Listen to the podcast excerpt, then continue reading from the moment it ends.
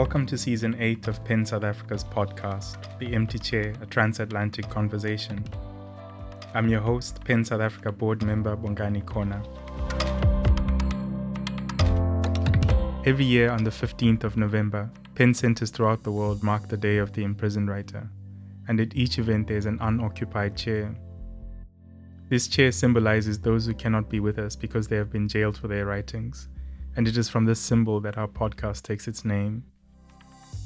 Each of our episodes is dedicated to a writer in prison or a writer who has been subject to some form of abuse by the state. At the end of each episode, our guests pay them tribute, offering them a message of solidarity and thanks, sometimes in the form of a poem or a quote.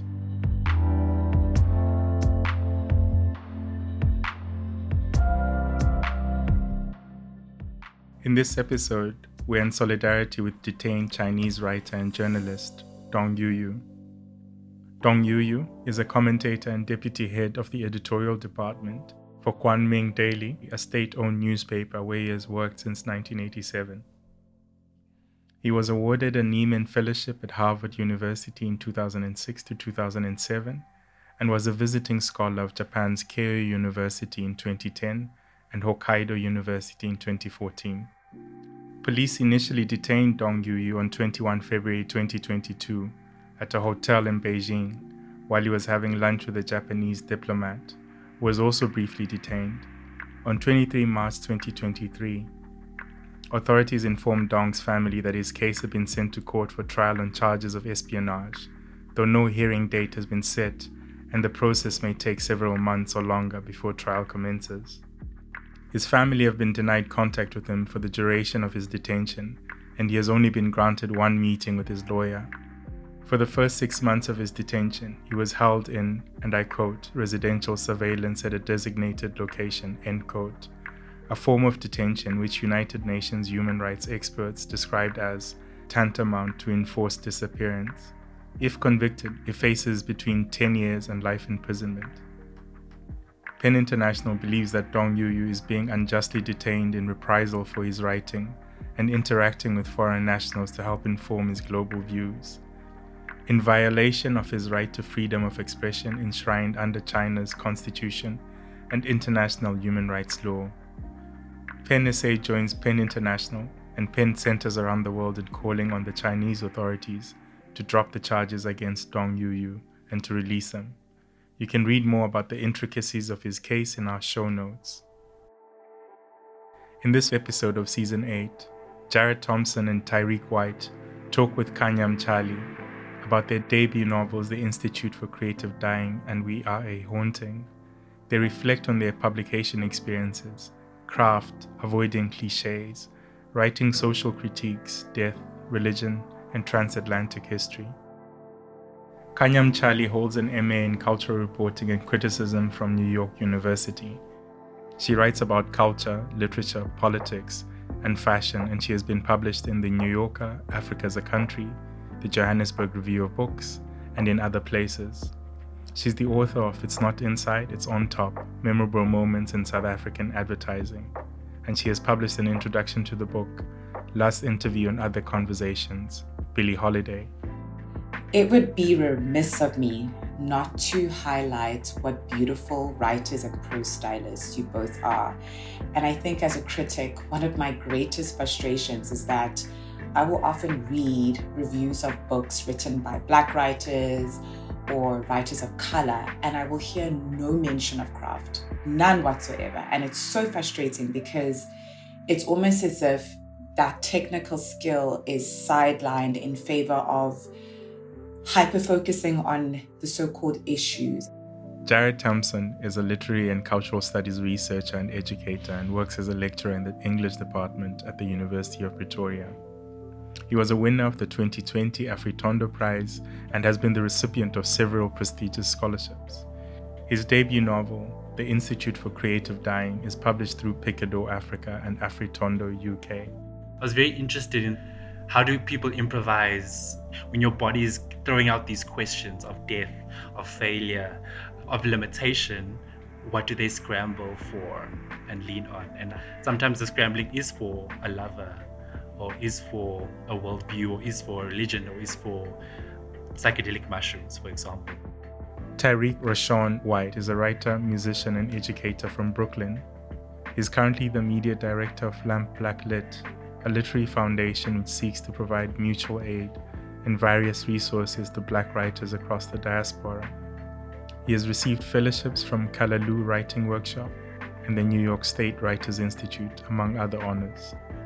He holds an MFA from the University of Mississippi and is the author of We Are a Haunting, published by Astra House. The entire story centers around this idea that death is not the end, especially in places where they want us dead. They try to kill us.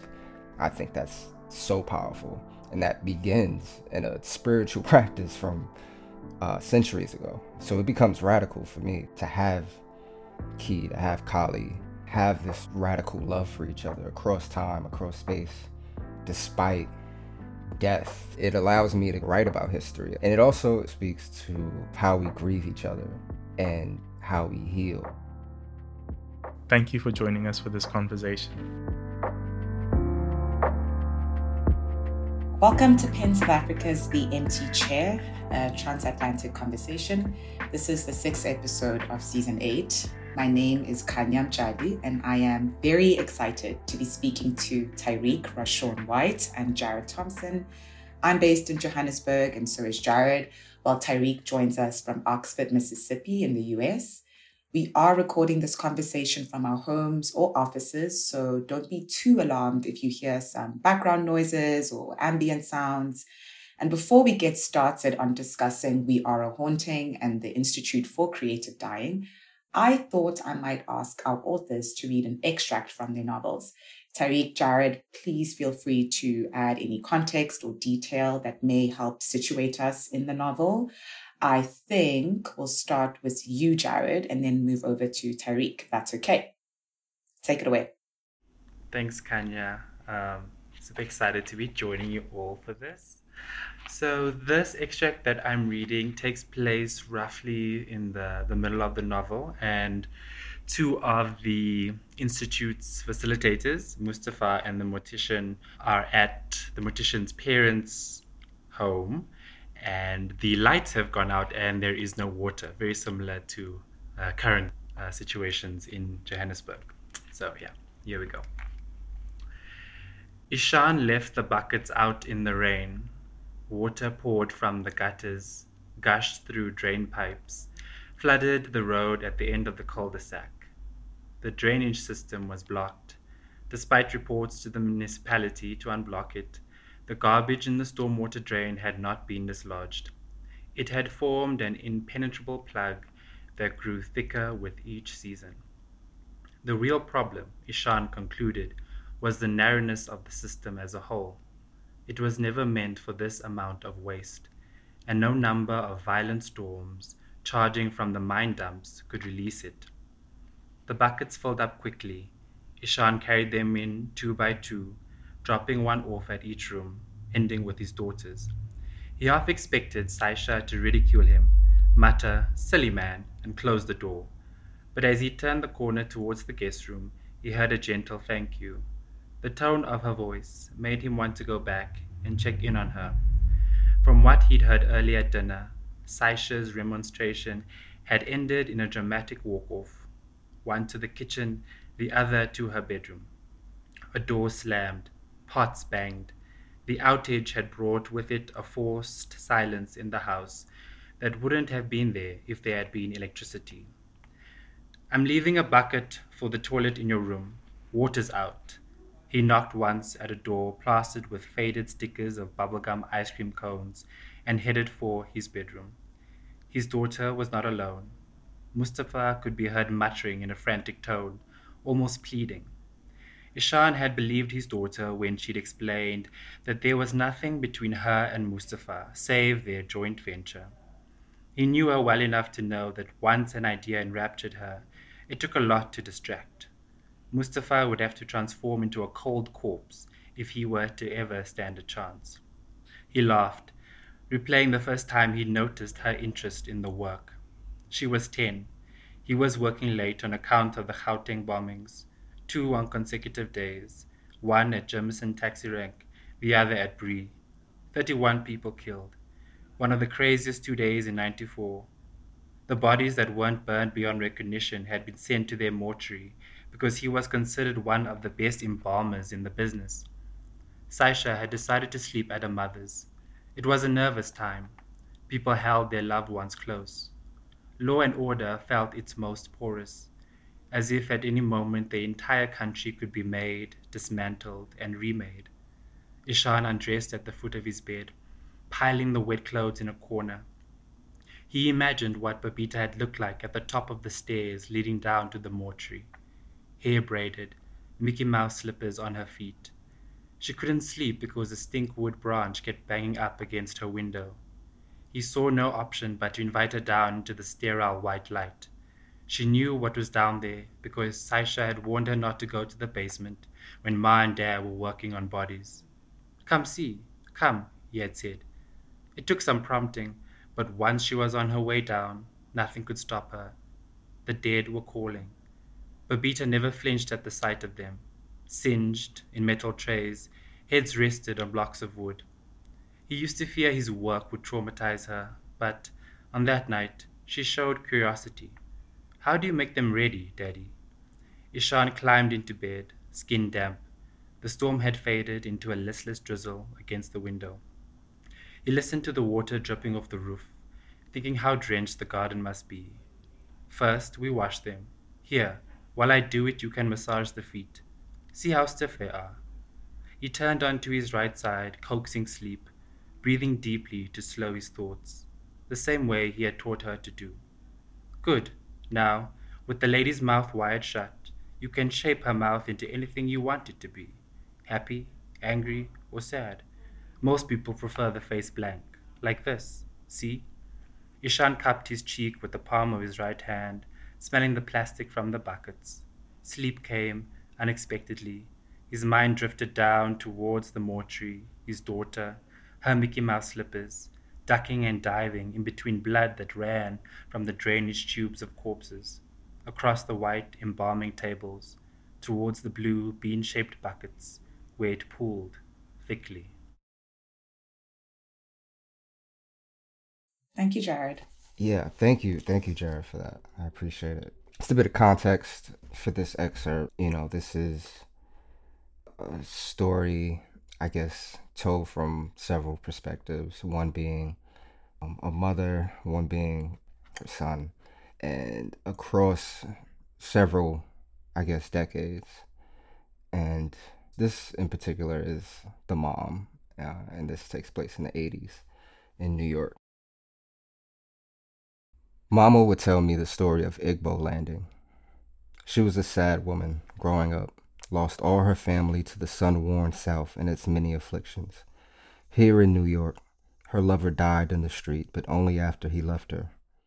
Anyway, Igbo landing is the story of a people who were kidnapped, chained together to be sold in some strange land, and decided to kill their captors instead, throwing them overboard. The stolen who were then free, walked back the way they came, back through Dunbar Creek and across the freezing Atlantic. It was called a mass suicide. Mama said they were going to march right back to the shores of West Africa, singing to the water spirits. Years later, when I moved out for good, I had already tried to kill myself. I still consider it in the dark, not a creek or shallow in sight. Just like Mama, I am a sad woman. In the last years of the 80s, I worked in a department store in the city where my boss often confused me with the other black girl who worked there. Keisha, could you make sure the men's tie display is tidy? She said today, the beginning of May already warm and stiff with overcast. Margie was tall for her jacket and sheath dress, her hair an orange tuft she shoved into a bun. It's key, I blurted out. On the first floor, dear, it's Key, I said louder. My name. Just Key. Isn't that what I said? No, you said Keisha. I'm not seeing the difference, she said. And I walked ahead, the self importance of a retail manager overseeing a near evangelical dogma. I hurried along beside her. Keisha usually closes. This is important to you, Margie could understand. Well, it's just, you know, my name. I get mixed up. You understand, don't you? I'm not racist or anything. I'm sure, I said. We were by the women's display, dark Ann Taylor suits over willowy mannequins with their toes pointed. You mix up the two Jewish girls in perfume just the same. Marta and Jenny? Jenna and Martha, I corrected her. Margie's eyebrows knitted together, had grown bushy and acicular because she hadn't plucked them in the break room like she normally did. She considered me the display section and a drop shipment from Warnaco or GH Bass, which she would tend to later. Key, you've got it. The ties? I hung out at Strand between shifts or when I was afraid to go home. Its corner, some cobbled stone blocks away from NYU, was full of punks and addicts, skaters, artists, school kids from small towns or upstate or out west. Inside were students with thick rimmed glasses, girls with dirty blonde hair or dyed hair, young white boys in stonewashed and bright t shirts. A white girl in a denim wash top follows me around the store, as disinterested as I am. I picked out what I liked, hid in a corner surrounded by bookshelves. I set down my bags and sat for what seemed like hours. And on this day, I read a story about a man who, on his dying mother's wish, sets off to find his father in a far off town somewhere in Mexico. When he goes, he finds that everyone in the town is dead and has been dead for a long time. He sinks into madness, not knowing whether he's been talking to ghosts or illusions within his own mind. I wondered the same thing as I rode the subway to its last stop in Brooklyn if this town is but a place for the half living. Actually, I think I've seen ghosts. I've had this dream of meeting people I don't know to exist since I was 14. There was this woman I saw around with a young boy, always in front of the strip mall on Pennsylvania and Wortman. She had a scar behind her ear, her nightgown worn at the bottom where it covered her feet. A look of longing had settled across her face, her skin a deep chestnut that cracked at the creases. One day she looked up for what seemed like the first time ever, across the parking lot, toward the bus stop, at me. The longing turned to something more, something I thought I recognized. Excellent. Thank you both for those lovely readings. There's nothing better than hearing an author read their work in their own voice. Thank you. It was lovely. So, like I mentioned to you both before we started this conversation, I'd like to preface our talk with an apology, and I'll explain why. Jarred, I've been quite a vocal admirer of your work from the time I read your short story, Gutting Instincts, in the Johannesburg Review of Books. And Tyriek, this was my first introduction to you as a writer, and what an introduction it's been. And as I was thinking about some of the questions I could ask you both, I got a little nervous because I thought to myself, I don't know if I'll be able to capture just how accomplished these novels are. I mean, you cover so much ground with this graceful agility and light footedness given the nature of the topics that you're exploring. And I think what makes it even more impressive is the fact that they are your debut novels. So I'm curious to know how has this experience been for you both so far? In the publishing world, we place so much emphasis on the performance of the debut novel and the debut novelist. So I'm keen to just get a temperature check. You know, how you feeling? What's going on? I think we'll start with you, Tyriek. It's been fun. It's been fun. Um, it's been enlightening. You know, the business of publishing or or the, the industry of publishing. But you know, you know, I had that in mind, being entrenched in it. You know, what stories get highlighted which authors from which networks get praised or exalted. So for me, it's just been all about connecting on a ground level with like independent booksellers, going into bookstores, you know, meeting people who love the work, who read the work. You know, this book is is based in like the community I grew up in. So just seeing the the kind of response from people in my community, in my neighborhood, you know, my folk. That's sort of the most rewarding part for me. Um, uh, that like love or that like um, being able to see yourself in literature, this like high art kind of capital L literature thing. Having people who like look like me, who come from similar working class environments, seeing how they take to it, how they respond to the world or, or the the archive that I've like written into. That's the best part of the whole thing. Mm. Yeah. Yeah, I resonate with what you say, Tyriek, especially seeing people that you've grown up with and like your friends and family read the work and then they know you, they've lived, you know, chapters of your life with you so they can see oh this is i see where you you got this and what and where you got this scene or whatever and it may not, it may be true it may not be but it's it's nice to see it reflected in mm. their sifting through of your work and they're trying to like make it make sense for them and then the experience of after publishing the novel and then having the different conversations with people yeah. seeing seeing it the novel being told to you in a weird way. Like people have their favorite characters, like, oh, I didn't think that would be your favorite character. Why? And then they make these observations, and then you're seeing your novel through all these different people mm. that you are conversing with, which is the nice experience as well.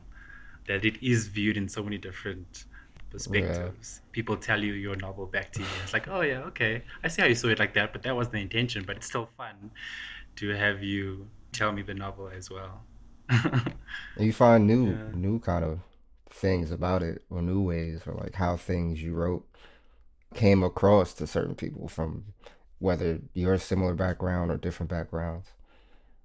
That's interesting as well. It's like the character that i struggled with the most tobias end up being most people's favorite character. It's like well, i really didn't think that it would come across like that. I really struggled with this person. Maybe because in my mind I knew I was struggling, so I was like really focused on getting this character right. So yeah. Yeah, I think that's really interesting. I mean, I've dabbled quite unsuccessfully in fiction, but I, you know, when I have conversations with fiction writers, they often tell me that's the most interesting part is seeing how these characters that they've developed translate to a reader. And something that I noticed with both your novels is that social critiques are weaved into the lives of your characters.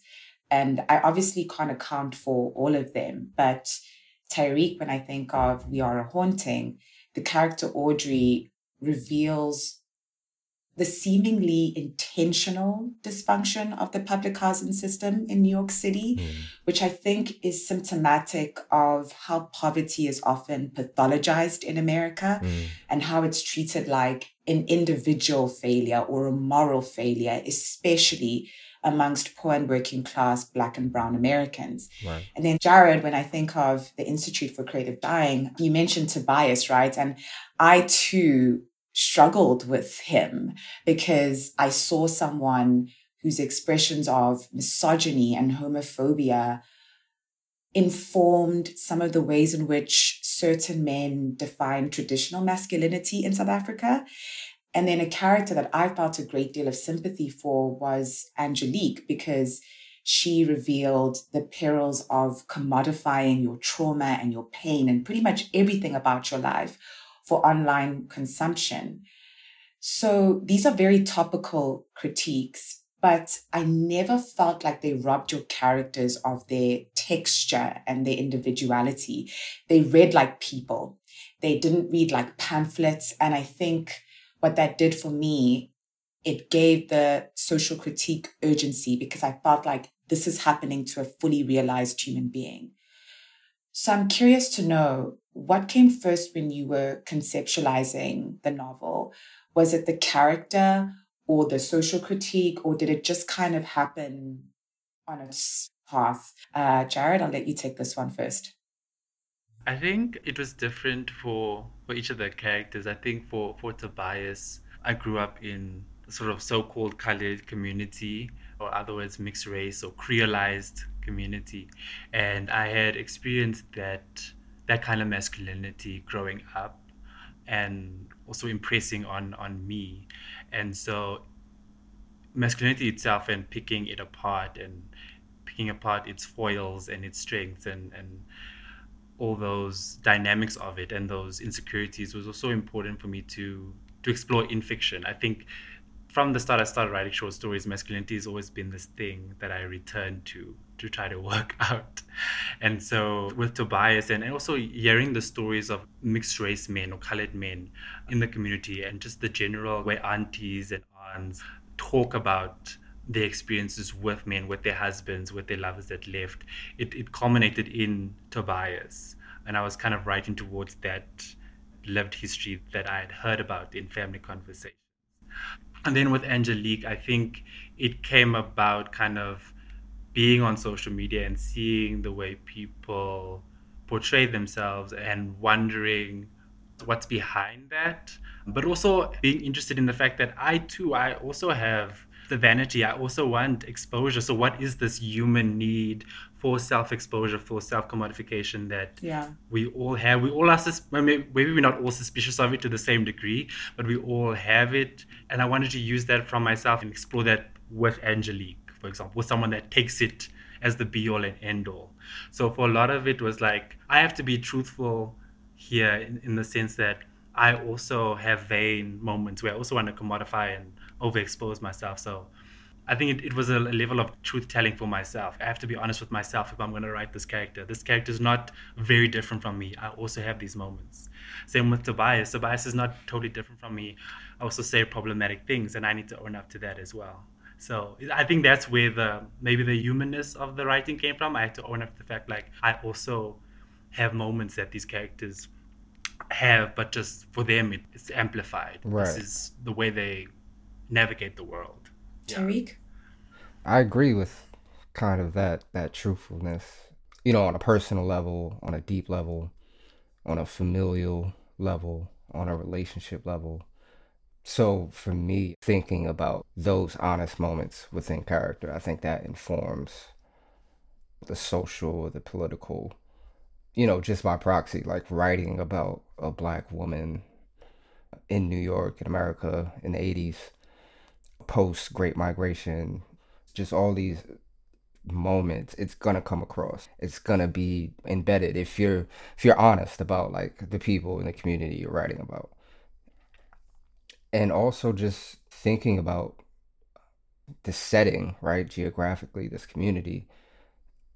When I was growing up, and I, I, say it in the book, many of the characters don't encounter white folk in sort of like intimate, friendly, platonic sort of settings. Most of their encounters are in these kind of structural ways. They're teachers, they're their principals, they approve their applications for you know apartments or jobs um, hiring managers. I think on that level so it wasn't just about writing.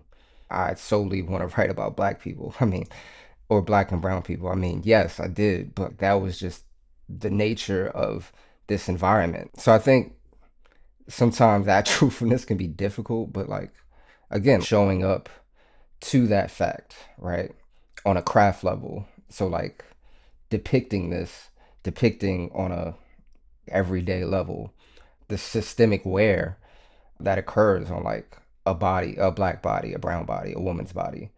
I think just being incremental and just being very attentive and working on that small scale, I, I think like it's gonna come across. It's gonna it's gonna weave itself into the story. Yeah. I'm so glad you mentioned craft because it would be remiss of me not to highlight what beautiful writers and prose stylists you both are. And I think as a critic, one of my greatest frustrations is that I will often read reviews of books written by Black writers or writers of color, and I will hear no mention of craft, none whatsoever. And it's so frustrating because it's almost as if that technical skill is sidelined in favor of hyper focusing on the so called issues. And even the way the issues are discussed are pretty patronizing. So I really want to emphasize that I loved the writing in both of your novels. And if I may, I just want to throw out a couple of lines for the listeners. I mean, Tyriek, in your novel, you write that chimneys gag out heavy smoke, housing pumps stale heat into apartments, and that voices rake the walls. You describe that maybe the only way to escape history is not to have a body at all. Jarred, you write that hospice patients are ghosts on wreck rowboats incapable of redirecting course from the approaching cliff. You write that a character, and I'm keeping it vague for the sake of spoilers, trains themselves to accept loss as an immovable state of the world, grieving its limits. In my notes, I actually compared your descriptions of plant life and animal life, which are dime a dozen in your novel, Jarred, to those of a zoologist or a botanist looking to understand the subject of their study.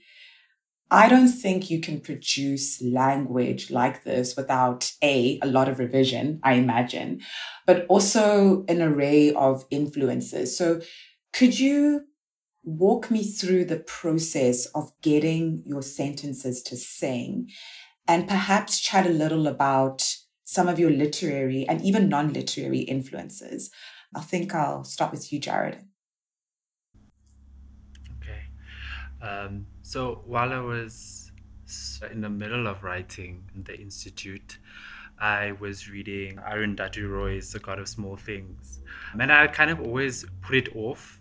Everyone would say, oh, it's such a great book, you have to read it. And it always puts me off when people tell me it's a great book because I want to like let the hype die down and then read the book. So I finally got to reading it and was blown away as expected actually. But I was more interested in kind of what what is it that's blowing me away? What is she doing?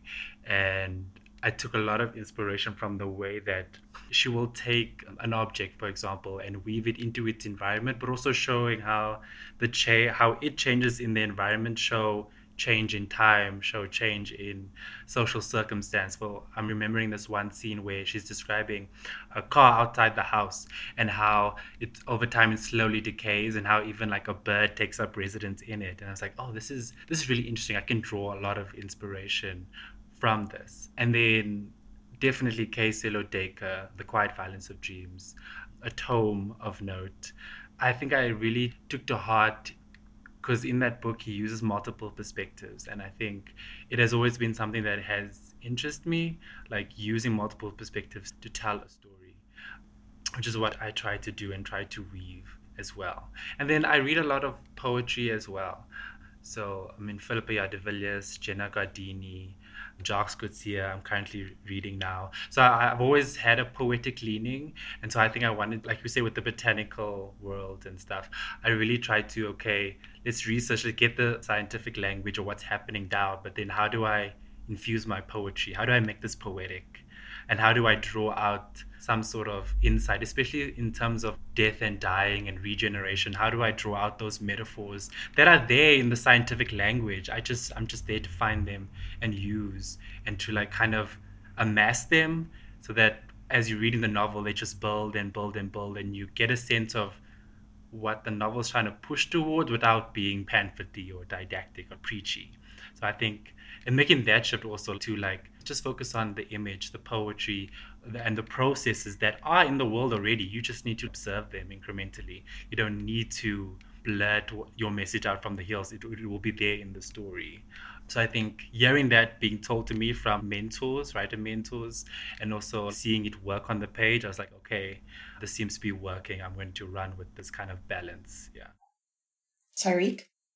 I love that kind of finding the poetry and like the natural or, or the scientific because it's already there. Yeah. Um, that's how I felt.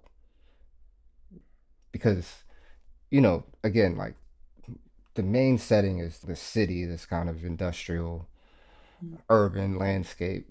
But I like to think that I troubled it a bit. And that's mostly being down here in Mississippi in the South. I troubled it with a lot of natural language as well, you know, focusing on the fact that this typical urban housing project is it's on marshland. It, it's surrounded by swampland, and sort of going into the geography of the land. I think that helped me find different language other than typical kind of I guess urban New York stories. And also just just out of that as well, just uh, thinking of sentences three dimensionally or like with all five senses. Mm. So trying to tap into, you know, different textures, different smells, the way things feel, the way even the heaviness of the chimney smoke in folks' lungs, even that, you know, and it has, you know, kind of social political connotations to it as well. But it's those five senses and tapping into that. And, you know, I'm the same. I, I read a lot of poetry. I think because again, like poets, they pay so much attention to, you know, what the line does, what the language does. Sometimes, like we write stories, we get you know, lost in the plot and the characters, but which is great. But yeah, like poets, you know, language is like key. So for me, like Vievee Francis, John Keene, Carl Phillips, and just literary. I was reading a lot of Jesmyn Ward, a lot of Toni Morrison, jazz in particular, very much informed how I wrote about New York and sort of the Great Migration, you know, parts of the South. Yeah. Yeah. Oh my gosh, I love that. Thinking about sentences three dimensionally. That's so on point. So I'm going to pose some questions to you individually, and I'll start with you, Tyriek. I was very touched with, or rather, I was very touched by the reverence with which you wrote about this gift that Key and Colley shared in terms of being able to speak to the dead. I'm generalizing here, but I think in certain parts of the West, there's a tendency to treat supernatural gifts like a party trick or a gimmick which you thankfully avoid. And it actually brought to mind the way some of our cultures here in South Africa engage with supernatural gifts. For some of us, we see it as a calling, like an invitation from the ancestors to serve as an intermediary between the spiritual and the physical realm. And there's even a passage where Key describes herself as a translator, a tongue, mouth for the dead who still wandered the hills. And one of the great strengths of your novel, of course, is the sense of community that you show in this East New York neighborhood where Key and Colley live. But your approach also got me thinking about the spiritual community between the diaspora and the continent. That despite centuries of slavery, colonialism, and genocide, there are these divine customs and traditions that we share by virtue of having common ancestors. In the reading that mm-hmm. you started our conversation off with, you mentioned the Igbo landing. Did you intend on evoking this idea of spiritual community between the diaspora and the continent? For sure. Yeah. Yeah. A lot of the spiritual basis of this begins in parts of West Central Africa a lot of the through line that I wanted to bring was that kind of colonial destination, how it began in Africa, you know, and became similar but other things in the Caribbean and in the Americas. So a lot of the spiritual practices, a lot of same figures, Oshun, Yemaya, these figures kind of appear in other kind of syncretic religions in the Caribbean. So you have the Igbo in, in West Africa, then you have Vodun in Haiti, then you have Santeria in, in Cuba, and then you have all of these elements that occur in hoodoo in New Orleans. Mm. And so I wanted to create that kind of through line because, you know, they don't have a, there's no structured spiritual practice to describe what Key goes through, but it's sort of all these things. It is this thing, you know, that's been transformed through colonialism, through imperialism across the diaspora. So that's completely intentional. It's completely mindful of, you know, the the entire story centers around this idea that death is not the end, especially in places where they want us dead. They try to kill us. I think that's so powerful. And that begins in a spiritual practice from uh, centuries ago. So it becomes radical for me to have Key, to have Kali, have this radical love for each other across time, yeah. across space, despite death. it allows me to write about history, it allows me to write about these moments throughout. It's such an amazing frame. Mm. and it also speaks to how we grieve each other and how we heal, I think, on a personal level, but also maybe on a diasporic level. Um, maybe it's a return to in order to find new and alternative ways forward. So yeah, that's it's very intentional and I loved everything you said about it. You you explained it such a perfect way. Yeah. No, of course. It came through and I really appreciated reading that. It was lovely. Just want to shift to you, Jarred. You explore the ethics of the palliative care provided by the Institute against a backdrop of issues that are very South African. And as the novel was unfolding, I wondered whether the institutional shortcomings of places like hospices or hospitals justified some of the practices carried out by the mortician and Mustafa, who are, as you mentioned, the Institute's facilitators and founders. And without giving too much away, it kind of reminded me of how quickly moral causes can degenerate and be corrupted by the very same forces they wish to overcome. And then it made me question to what extent can people who are terminally ill, chronically ill, mentally ill, provide consent to imaginative ways of dying in a climate that actively worsens their condition? I know the death positive movement inspired a lot of your ideas for the novel. Did you have any concerns about broaching a topic that was not only ethically delicate, but also quite sensitive? I think I did. I did have reserves about it, especially in the way, like, how was I going to write the story? How was I going to write this kind of cosmological tome to to death and regeneration in a way that still valued human life and the stories and the emotion and the grief that comes with losing with the losing relationships and having these absences and i think while i was also with you mentioning like the kind of institutional failures all around us very near to the publication of this novel there was a, a news article about a kind of impromptu drug center set up in the Western Cape for people who couldn't, drug rehabilitation center for people who couldn't afford it. And it reminded me, oh wow, so like people are trying to make these infrastructures for transformation or for healing outside of the normative sphere. Like it is happening. And there's so many different ways that you go can go about it. And it just struck me like, oh, okay, you know, we are trying to form communities of survival wherever we are, because I think so so often we are on the fringes in different ways. We're all on the fringes in different ways, whether it's in sexuality or gender or class or race. We're all kind of pushed by the institutional failures wherever we are in South Africa. And just a general, I think while I was also writing it, I was really focused on the kind of infrastructural decay I was seeing in my city. And okay, well, if, if people like the magician and Mustafa wanted to make this place, what kind of obstacles would they face? And so, yes, they have, they bring all these really amazing ideas and kind of therapies that they want to instill. But what happens when it's like on the ground and it's real and you have to defend something or you have to or you want to carry forward something, but you're faced with crime or you're faced with municipality failures. How do you pick apart your sort of Zen approach to life when your life is at risk. Yeah. So I was dealing with those kind of split decision moments as well. There's one heavy scene in the novel which explores that those kind of split decision moments where you have to defend something that you prize.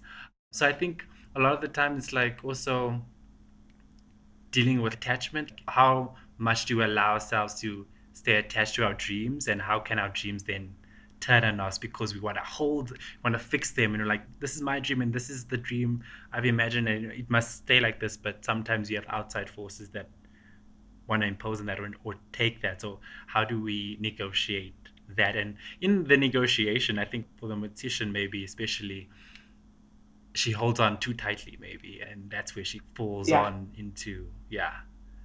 There's, there's, kind of this conflict between her and, and Mustafa. So which is where the ethics comes in. But then, like you say, in terms of consent, right?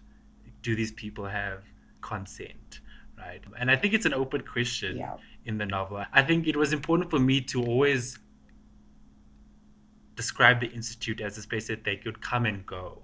So the mortician Mustafa always reiterate, oh, you can leave if you want to. If you don't want to partake in this, you don't have to. So it was important for me that the mm. residents there had choice, or at least the illusion of choice. And we do see them leave and come back to the institute, especially with Daniel. There's a part where he leaves and come back, and Mustafa leaves and come back. So I think they have this kind of play with consent and i think for especially for mustafa i think it's important mm. that he reiterates to them or he reminds them throughout the novel you don't have to partake in this if you don't want to you can leave if you want to but they choose to stay and some choose to leave for their own reason. So i think that's where i try to skirt the ethics of that and kind of muddy the waters and leave it up to the reader to decide would they want to go to this kind of place and what might this place offer? If such a place like this exists where might be the pitfalls as well Yeah. that we need to look out for? Yeah. I definitely appreciated that kind of open endedness, right? And I think you both do such a good job of giving the reader the room to figure things out themselves. And I think that is triggered by the fact that you're complicating these very conventional understandings of death and grief and mortality and the supernatural. And what I really appreciated it is that you didn't lean on cliche, you know, which is remarkable because it's so easy to slip into platitudes when ex- discussing experiences of these kind. Like you have those stock phrases like, they're in a better place, everything happens for a reason. And it can come across as very disingenuous, but these experiences are so uncomfortable and chaotic and weird and indescribable that giving them that thoughts and prayers treatment, if you like, is sometimes the path of least resistance. So I'm curious to know did you have to make a conscious effort to avoid cliche, to avoid the truisms? Tyriek, do you want to take this one? Hmm. Good question. I know very clearly that I had to make claims to like keep certain language. So maybe not.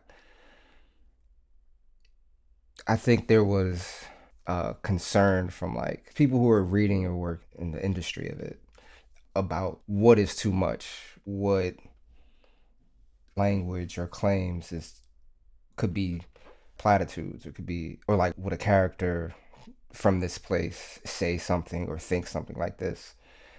And a lot of the time it was me fighting to being like yes they would they would think this. They would they have the intellectual capacity to think these things like they realize probably more than a lot of people their exact positionality in this world and how systemically things mm-hmm. affect them. I think people on the outskirts of, of empire or, or the outskirts of the center look in and can see a lot clearly or diagnose a lot clearly the problems that ail society. I, I think that's you know, I, I forget who's who mm-hmm. makes that claim, but I think that's it's pretty it's pretty clear. So that was probably like what I faced the most. People saying, "Oh, I think I don't think this character has the capacity to think this about themselves in context to the larger world." And a lot of what I had to do with a lot of it was pushback, you know, pushing back against that. I don't know if that answers the question exactly. No, it does. Jarred, you want to have a go? Yeah, no, that makes sense. You have to give, like you said, give your mm. characters the capacity to read what's happening to them. Yes, you might do it in their language or in the way that they speak or see the world, but they do. Everyone has that capacity. We're constantly doing it in our lives, you know, trying to re understand our history now if it comes back to us. And I think that's also the trick in humanizing the character. Give them the capacity. Just because someone is from a certain place, right, or social position, doesn't mean that they don't have capacity to read what's happening to them. There's this knowledge, inbuilt knowledge to understanding what's what's happening. Yeah, no, I totally resonate with that. In terms of staying away from cliche, it was hard. It was hard. I think I have it even in my kind of lived experience, like dealing with death. I don't know what to say. Sometimes just having your bodily presence there mm. is enough. And I think that's why I stuck to the body. Mm. Like so often it seems like all these platitudes that you say when people pass away and it doesn't it never seems enough. But the presence, bodily presence has a different has a different tenor to it. And so yeah. the characters themselves this is I'm reminding now the scene where like the magician walks with Diane through the mud. And so there's this like being with someone that is that you don't have to speak to the problem, but if you're with the person, if you show your presence, if you alleviate that loneliness, then that's at least something. And you don't have to speak directly to it, but it, it is at least something. I mean, you op- you opening the space for maybe the person who is terminally ill or chronically ill to speak. And so I try to stay away from like those kind of death platitudes. Oh, everything will be all right and things like that. By leaning on yes, the botanical world, but also on the kind of moments in dialogue and conversation where people show their vulnerability, show their their genuine emotion of maybe fear what of their mortality and how is the person that they're expressing that fear to how do they absorb that and how do they share their own fear and in this exchange of fear one another's fears we may reach some kind of well we're all scared in this thing called mortality we're all trying to improvise and piece together worldviews that might make it just that bit easier. And sometimes what we've pieced together falls apart and we have to scramble for something new to hold on to. And that's why I was very interested in how do people improvise on how they see the world on the death when their body fails them how do they improvise when your body is throwing out these questions of death of failure of limitation what do they scramble for and lean on and sometimes the scrambling is for a lover or is for a worldview or is for a religion or is for psychedelic mushrooms, for example. So I was interested in how people piece together um, their way beyond the sphere. Yeah. Yeah.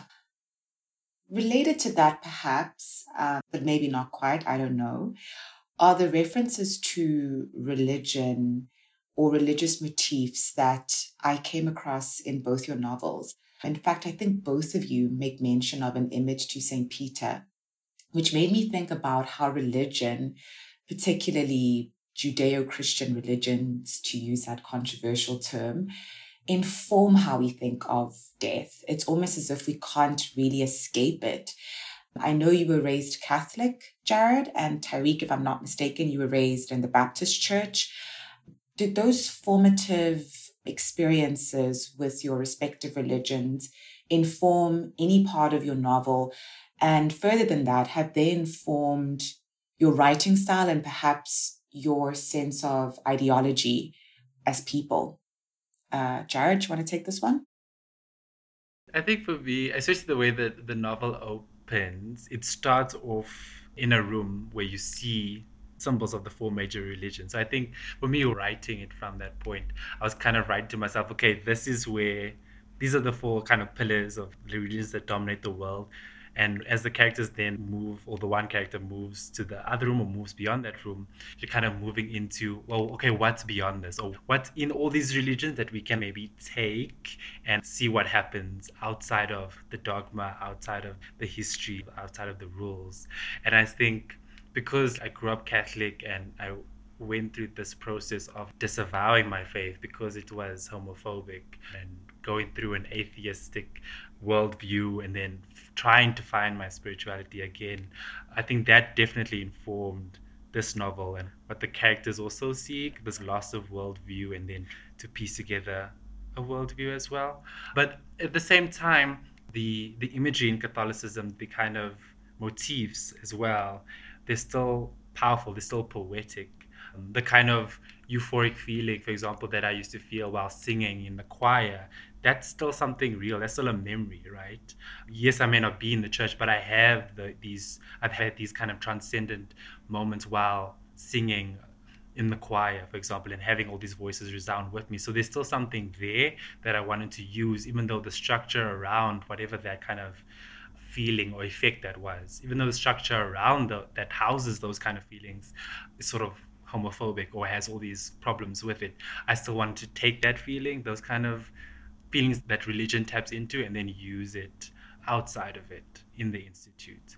That reference to St. Peter, I've also grown up with that painting. My grandmother has a painting of St. Peter in our house. So it was also me drawing on this this iconography that I've grown up with, which is kind of a violent iconography. You think every year you go through Jesus' crucifixion around around Holy Weeks, you are reliving this kind of death and rebirth as a Catholic at least in the church. And as a child you grow up with that. You're seeing how it affects not only your family but like the old woman that greets you outside of church and you seeing how there's this bond and there's this collective emotion that you go through in mourning, for example, Jesus' crucifixion, but then also in celebrating it as well. So I was just interested in how iconography as a whole can can allow people to travel together through different emotions. Tyriek? Ooh, um, yeah, yeah, similar kind of experience. I grew up Baptist, which, you know, coming down south means something totally different than I than I thought. Um, my my church was pretty um, radical in a sense, in that uh, you know my pastor was more concerned with kind of the social workings of Brooklyn, how religion kind of works into that. So like I went to Sunday school and not not Sunday school, uh, after school kind of program. Even the the class leader there was you know gave us a very open sort of imaginative idea of what heaven is, or what heaven could be for you. You know, in talking with like my religious friend, I realized like that's an oddity and a rarity. You know, my experience wasn't necessarily as oppressive, but then in what the church at large has done and what a lot of churches, the identities they exclude, and Christianity's sort of role in imperialism, the shifting of modern history, it does play a role. So I think, you know, very directly as we spoke about the attention to like African spirituality in direct opposition to Christian ideals of death as the end. Death is this final thing. Yeah, I think writing into that, you know, not only pushes back, but um again, I think about like in Santeria, the Virgin Mary worshipped is basically a composite of Mary and Oshun or Yemaya. So just sort of thinking of the story as that, as this kind of syncretic kind of um not marrying of the two, but like this is the reality. This is what this kind of social reality, the spiritual reality has created. And I think a lot of us, you know, throughout the diaspora, but especially in the United States, I think we're all searching for or looking towards something else. Because a lot of us are entrenched in spirituality. A lot of us are entrenched in the church or that that feeling of believing in something more than ourselves because we have to. We've we've had to historically. So i think a lot of us you know like i seek the feeling i get here in my church choir the transcendent experience of being brought to the verge of tears or hearing a sermon and nearly being brought to tears. I think, you know, that feeling of, again, like believing in something larger than yourself, especially in a social reality where, like, we are literally Lazarus in a sense. That's why mm-hmm. the African American community, like, we identify with Lazarus so much because it's all about redemption. It's all about being dead and coming back and having to come back. And you think about death, a lot of us died socially, a social death yeah. in terms of Orlando Patterson during slavery, right? And yet, you know, our redemption, our sort of history from that has been all about fighting out of that shame or redeeming that shame. So I think we all kind of are searching for something else, but we realize kind of Christianity's, you know, its limitations, its hindrances, its ulterior motives at times. Yeah. So I think a lot of us look to something else and are searching for something else.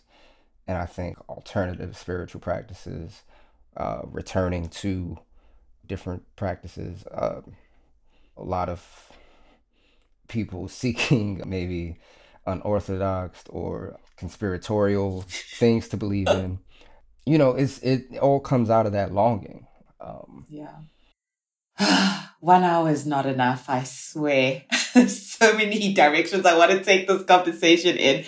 But to conclude, and we have to keep this a bit brief, your novels, just from a perspective point of view, some characters are written in the third person while others appear in the first person. And if memory serves me correctly, Tyriek, the chapters on Audrey are mostly written in the third person, while Key and Collie's chapters mostly appear in the first, with some inclusions of the second. And then Jarred, the mortician and Mustafa's sections are in the first person, while the other five characters employ a first person perspective. I tried to speculate the reasons for that, but I don't want to sound like a Reddit conspiracy theorist. So could you just both very briefly tell me what was the decision making behind those choices? I think I'll give this to Tyriek and then Jarred. So a lot of the book, like right, it's it's first person, but it's sneakily second person because Kali is telling us the story, but he's he's talking to Key, he's talking to his mom and then Key at a point it's first person, but then near to not to spoil anything, but closer to the end, she's speaking to Kali. And that was really to just keep this kind of conversation across time and space, to keep that kind of conversation going.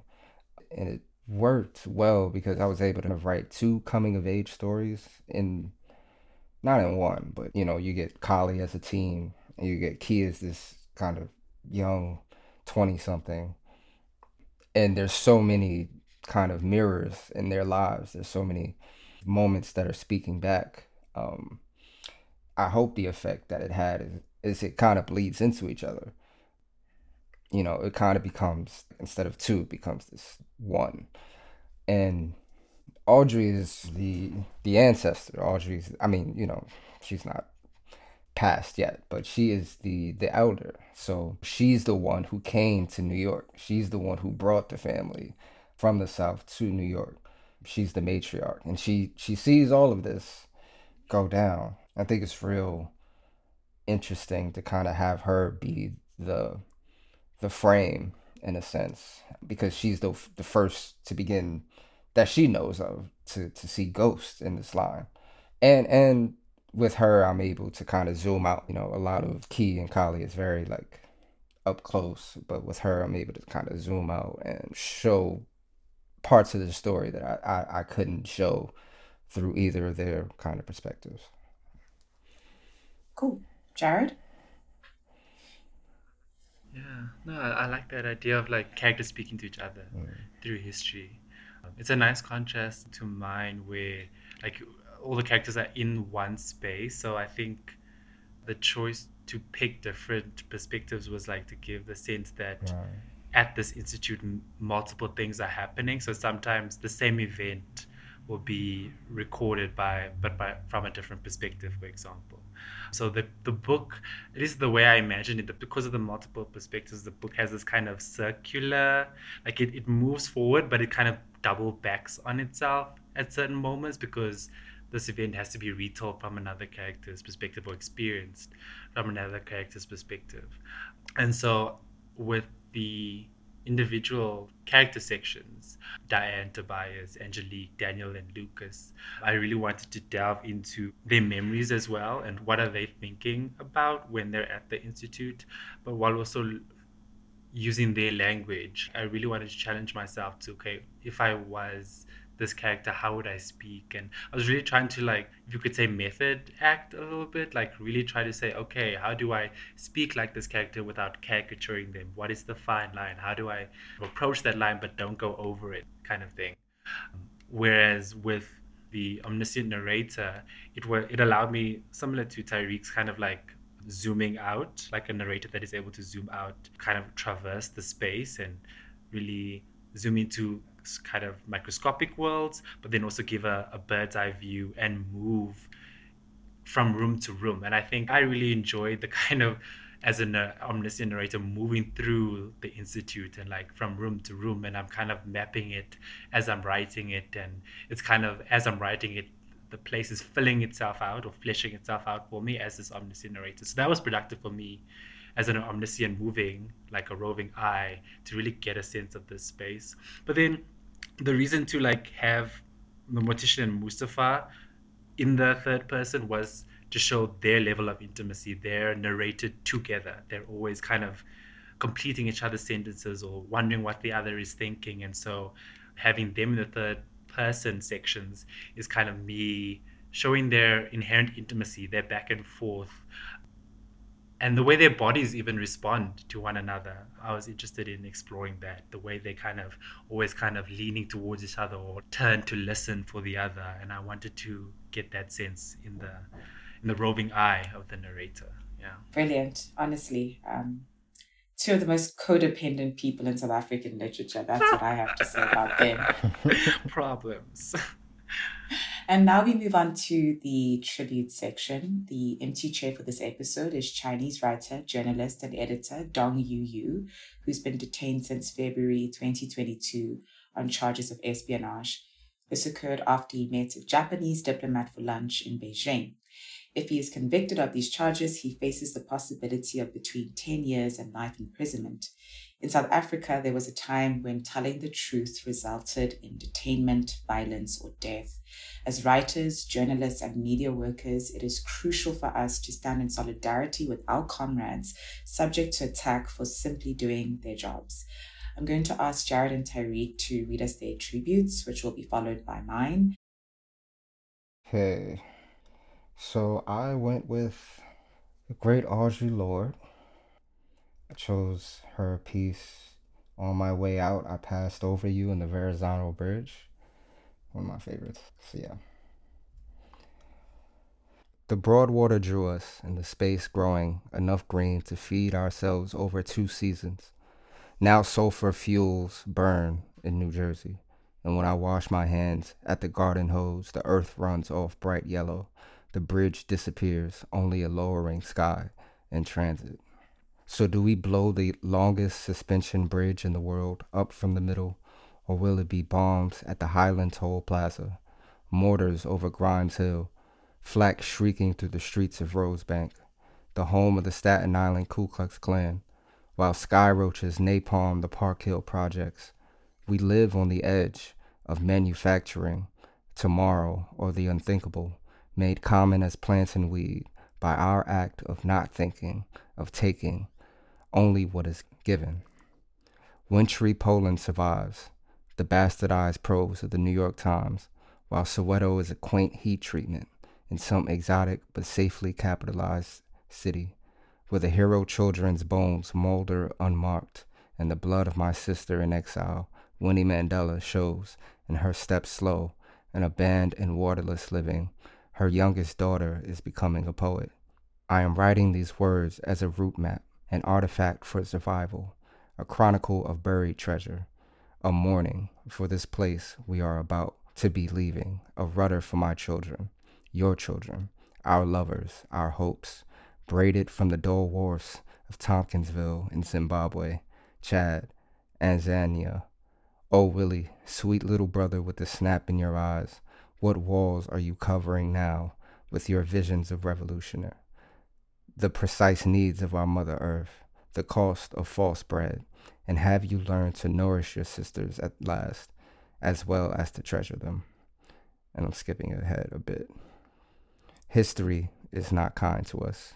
We restitch it with living, past memory, forward, into desire, into the panic, articulation of want, without having or even the promise of getting. And I dream of our coming together, encircled, driven, not only by love, but by lust for a working tomorrow. The flights of this journey, mapless, uncertain, and necessary as water. This tribute is a poem taken from Jacques Couture's collection An Illuminated Darkness. It's titled Still at War with the Stoics. It's not that I don't understand your admiration for them. I have noted their dignified silence in the face of suffering, have noted also the accuracy of their assessments, how love remains an experiment, always on the alert, always at risk of collapsing into mere biology, how the beloved body is always breaking down at a rate that is unpredictable, but steady and sure nonetheless. I have read the dire predictions in all the mirrors that I cannot see, and yet I remain mostly unimpressed by their dogged endurance, by that blank faced, solemn turn away from the body, from pleasure and sorrow into virtue, into the heroism of I can't complain, of just getting on with it. Instead, I sit with the drama queens, with the hysterics, the drunks, the ones who rage and rage, hoping that even rage will become something precise one day and almost noble. Do you remember that time, sitting next to me by sheer chance on a plane, drinking unpaid for whiskey, and me bursting into tears in the middle of reading my own poem aloud to you, for God's sake? Such silliness, and yet we knew, we knew it was real. A poem, even if not first rate, had found the place where love had been imprisoned and set it free, dispersing all that had been repressed back into the world again, transformed. Thank you. So, the reading I've chosen is by Ethiopian poet Mahtem Shiferraw, and it's called 20 Questions for Your Mother. When armed men came, where did you hide? I didn't. I was taught to stand. They were looking for something in the dark, and I was the light. Even now, their footsteps can be heard right before sunrise. I see only morning lights. What about your father? He sits on a cloud. I grieve every day. And your mother? I woke up at dawn to wash clothes and stretch them to dry. I cleaned, cooked, and warmed the house. The mornings were so quiet, and I could hear my heartbeat and merchants traveling from Karen. I hid behind open doors to read and write. She was awake. Tell me about your friends. Some got lost in the fight. Some brought back children not their own. Others were promised to men in silk suits and lovely pastries. We ate ice cream and went to the cinema. We spoke other languages. We rushed back home before curfew and never questioned the strident noise of bullets that came after hours. Who saved you? God was always there. What of your children? I taught them how to read so they didn't have to hide. Who are you? I am free. And on that note, I would like to end this episode of the Empty Chair podcast. Jarred and Tyriek, thank you so much for your time and most importantly, your work. Despite the very serious and difficult and somber nature of the themes in your novel, I quite had a lot of fun. I really, really enjoyed speaking to you both. Likewise. You're two of the boldest writers I've had the pleasure of reading in a while, and I really look forward to reading more from you in the future. And I wish you the absolute best. Thank you so much. Thank you. Thank you so much, Khanya, for the conversation. Appreciate it. It was lovely.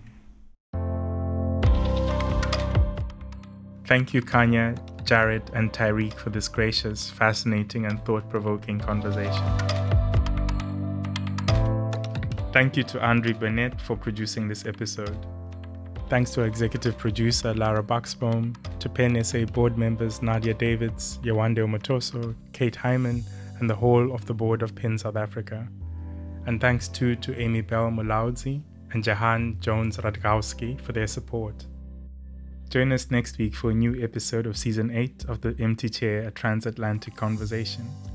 If you want more information about our work on protecting freedom of expression and free speech, and our solidarity with imprisoned writers across the globe, please visit www.pensouthafrica.co.za. This podcast series is funded by a grant from the US Embassy in South Africa. to promote open conversation and highlight shared histories. The podcast lineup is determined by PEN South Africa, and the views expressed by our participants in this podcast do not necessarily reflect the policies of the United States government. Thank you so much for listening.